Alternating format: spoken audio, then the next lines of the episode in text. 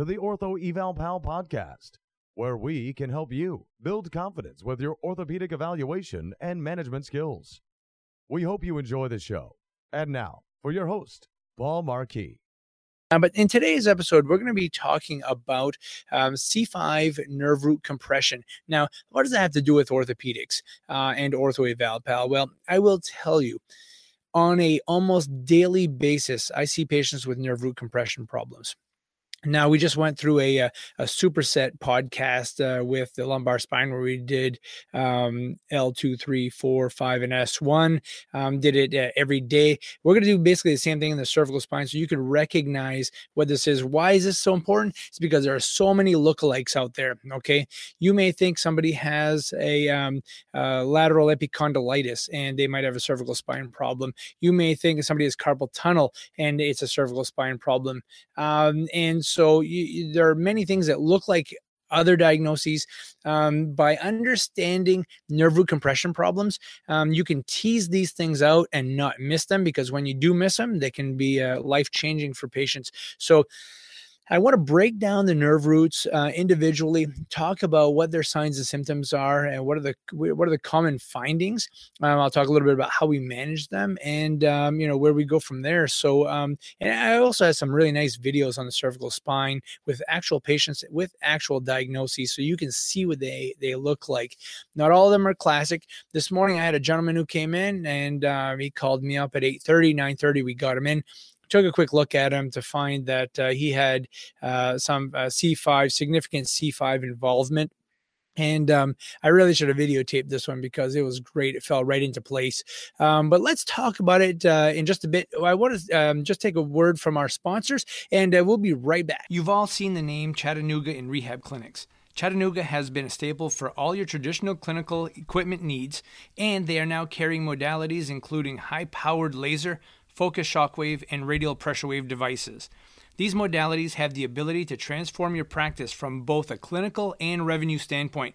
Trust me, I have patients traveling over an hour to come have radial pressure wave treatment in our clinic. Click the link in the show notes to request a quote, schedule an in person demo, or get more information on their new modalities. You can also visit their website at www.lightforcemedical.com. Thanks for staying with us, folks. Um, so let's talk about the C5 nerve root. Um, let's let's just kind of break this down we'll, we'll talk about the common signs and symptoms and as far as sensation goes m- people will commonly complain of shoulder dysfunction okay oftentimes I, I, don't know how many people i've seen who have been diagnosed with shoulder tendonitis rotator cuff tears um, adhesive capsulitis and things of that sort when they actually have a c5 nerve root compression problem so they'll typically complain of some shoulder discomfort sometimes that pain will migrate down the bicep area and uh, down to the antecubital fossa um, and that's the common area where you would see a pain pattern and even loss of sensation. Now, as far as uh, weakness goes, uh, they will lose strength in their deltoids, uh, both uh, for shoulder flexion and abduction. They'll lose strength in their biceps uh, and uh, lose the ability to supinate the forearm well. So, if you see somebody who comes in with weakness in the supination and, and elbow flexion, shoulder flexion, shoulder abduction, you need to be somewhat suspicious that there is a C, C5 uh, lesion going on here. If it's an isolated uh, rotator cuff, you don't typically lose much at the elbow. Um, and so make sure that you tease that out. Okay. Um, what is the reflex? The C5 reflex is most dominant at um, the biceps, distal biceps tendon make sure that you relax that arm really well. If you want to see um, a video on how we do um, biceps testing, the upper extremity, I'll have that in the link. And uh, you can take a look at that. And uh, I in that video I talk about techniques of how to test um, the biceps and uh, all the other upper extremity uh, deep tendon reflexes. With these folks, you'll also see a positive Spurling's test most of the time. I like the Spurlings only in the fact that when you move their neck, if they have arm pain, it tells you it's coming from the neck. Problem with the Spurlings test is it doesn't really tell you what level it's at. Um, that's why I like to do the Marquis maneuver, which will also be linked in today's notes. Um, and so, like this gentleman we had this morning, placed him on his back. We do not give these folks pillows. We let them extend the neck.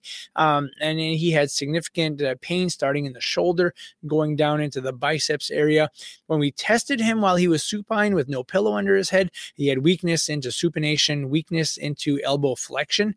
We tractioned his neck, put him into 15 degrees of flexion while we did that, 15 degrees to the opposite side, gave him traction. Not only did he get relief, he had a significant improvement with his biceps and supination. Um, and so um, I like to do the Marquis maneuver. It's something I developed several years ago. I know it's not uh, out there in mainstream. I'd like it to be. So if anybody's interested in doing research uh, so we can get this thing published, uh, please uh, get in touch with me and uh, maybe we could work together on something. But this test works really, really well. I use it all the time and uh, all the people in our five clinics use it also with very good success, not only to identify the level of the lesion and to identify that it's a nerve root problem so we can tease out shoulders, um, but it's, a, a, in my opinion, a much better predictor on how people do after surgery uh, and how well they will do with surgery, especially if they can get a decompression. So um, I like to do the Marquis maneuver. Um, it, one thing you need to know about C5 of all the cervical nerve roots, it seems to be the wimpiest. It seems to be the one that, um, if you don't recognize it right away and you go too long before surgical intervention or before treatment and decompression of some sort, um, you're at high risk of having some permanent nerve damage. And so, you know, if you lose your biceps and you lose uh, supination, you're going to lose some pretty significant function and even shoulder flexion and, and abduction. So make sure you try to recognize it early. What are the lookalikes? Okay, what does a C5 look like? It looks like it could be rotator cuff tendonitis, rotator cuff problem. Could look like adhesive capsulitis. Can't lift that arm um, because it's weak, and you also have pain in that area. So um, any of those things can fall into place. Um, but if you have painless weakness, you need to be thinking neurological. Um, the other thing could look like it could look like a biceps rupture. But if there's been no mechanism, no like abrupt elbow flexion uh, or shoulder flexion combination elbow flexion, uh, you might want to rule that out, especially if they don't have any palpable tenderness to the biceps area.